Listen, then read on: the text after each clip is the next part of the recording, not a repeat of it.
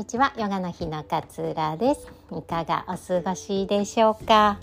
え今日はマインドフルネスは生きるを楽にするというお話をシェアしたいなというふうに考えております。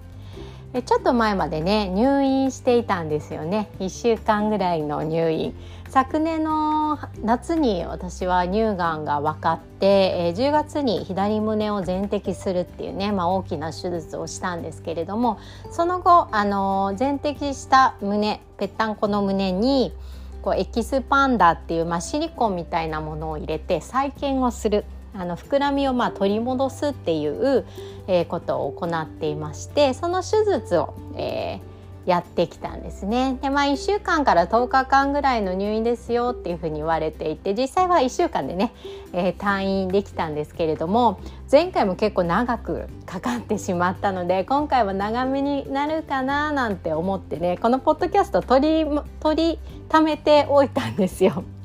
で6本ぐらいかな取りまと取り一気に撮ったんですけれども なんかお気づきの方もいらっしゃるかもしれないんですけれどもポッドキャストって1話だいたい10分ぐらいなんですよねヨガの日のやつって。そうすると6本撮ろうと思うとね、まあ、1時間ぐらい喋り倒さないといけないっていう感じでなんか後で最後の方のやつを聞いたらちょっと声に張りがないななんていう風に感じられてちょっとなんか元気がない声になってたかななんて思いながらねあのちょっと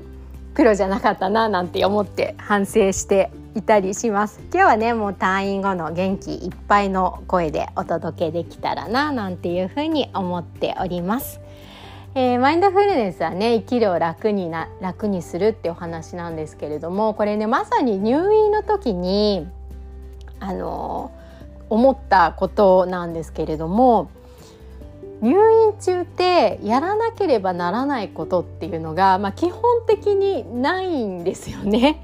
今までの日常生活だと、まあ、朝早く起きなければならないとか子供を起こさないといけないとかね朝ごはんの支度をしなきゃいけないとか、えー、子供を保育園に送っていかなきゃいけないその後仕事をしなきゃいけないっていう感じで。まあ、とにかくこう時間にこう追われるわけですよねその中で自分でスケジュールを立てて、えー、物事をこう進めていくっていう感じなんですけれども入院中ってまあ何もやることがないわけですよ。ご飯もねあの決まった時間に配膳していただけるのでで先生もね改心してくださるのでわざわざあの出向くこともないのでまあやることが やることがねないわけなんですよね。ねもちろんこう読みたい本を持ってきたりとかこう勉強したい、えー、なんかあのものを持ってきたりとかこう見たかった内容の録画の VTR をダウンロードして持ってきたりとかってしたんですけれども、まあ、それも別にマストではないので 自分が見たいな読みたいなって思ったタイミングで読めばいいわけなので、まあ、時間に全く追われることがないわけなんですよね。でもちろんあのテレビもついてないし、まあ、あの見ることはできますけれどもテレビはつけなかったし。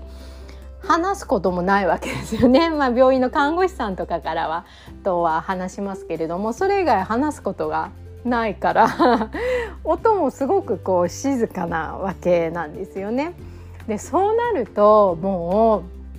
一つ一つのことにこう意識を向けてやらざるを得ないんですよね。今までだったら例えば朝ごはん食べながら今日のニュースをチェックしたり天気予報をチェックしたりしてたけれどもあと時間を確認したりっていうのがあったけれどもまあ何にも確認する必要がないわけですよ。雨が降ろうが寒かろうがずっと病室なので関係ないからそうなると、まあ、いただいたご飯をこう丁寧に食べよう味わって食べようみたいな風になってきたりするんですよね。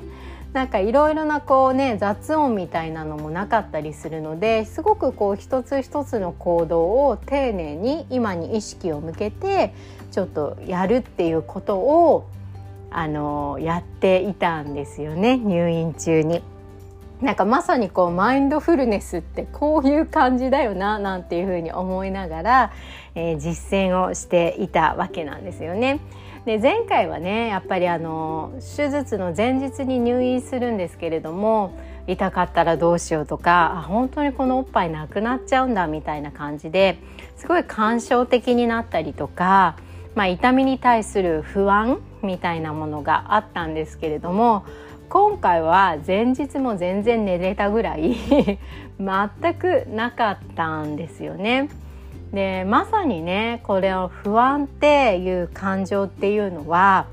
動いていくものなんだなっていうのを身をもって実感しました。このポッドキャストでもお話しさせていただいてるんですけれども感情っていうのは何一つどういう感情であったとしてもそこにとどまることっていうのはないんですよね。動きはゆっくりかもしれないけれども必ず必ず動いていくもの。それが感情なんだなっていうふうに思うんですただね自分がその不安不安とか痛みが怖いみたいなもう波の中に入っちゃっているともうトトトトトトトトってこう螺旋階段をとことん落ちていってしまうようにとことんとことん不安になってしまうんですよね。でもこうマインドフルネスでね観察をする今この瞬間に意識を向けて自分のことを観察するっていう癖ができた時にあ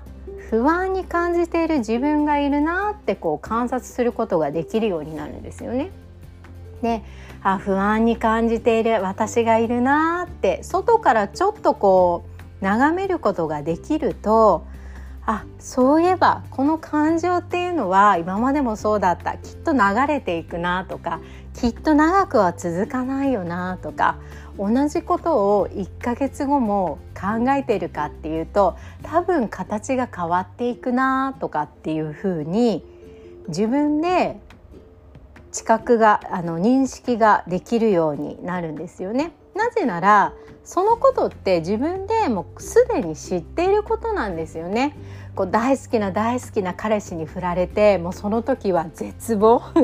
もうあんなに好きになる人に出会えないなんていうふうに思ってたけれども何年後は全然違う人と結婚しているってよくあることですよね。その最中にいると分かんないけれども時間が経って感情が動いていっていくとああの時もいい勉強になったなあの時のこう悲しみを乗り越えて自分が強くなったんだなっていうふうに捉えることができるんですよね。それを実際私たちってほとんど多くの人が体験しているんですよね。なのでマインドフルネスでこう観察するっていうことを習慣化していくとその気づき体験していたことの気づきをいち早く自分に伝えることができるようになるっていう感じなのかななんていうふうに思っています。まあ、そうは言ってもね私もついついこう感情に突っ走っちゃったり怒りに突っ走っちゃったり みたいなこともあるんですけれどもあマインドフルネスの考え方私知ってるじゃんって立ち返ることができるようになってくるとすごくこう生きることが楽になるななんていうふうに思っていたりします。この入院でね一つ一つのことをちょっと丁寧に過ごしてみようなんていうふうに思いながら、えー、過ごしていた中でね改めてこうマインドフルネスの考え方っていうのはこう素晴らしいなっていうふうに思ったんですよね。だからちょうど去年の10月ぐらいが私は全摘の手術をしたのでその当時の私に教えてあげたいななんていうふうに思いつつあの時のこう辛さを乗り越えた自分っていうのはこう確実に強くなっているななんていうことをね、えー、実感できた、えー入院生活でございました。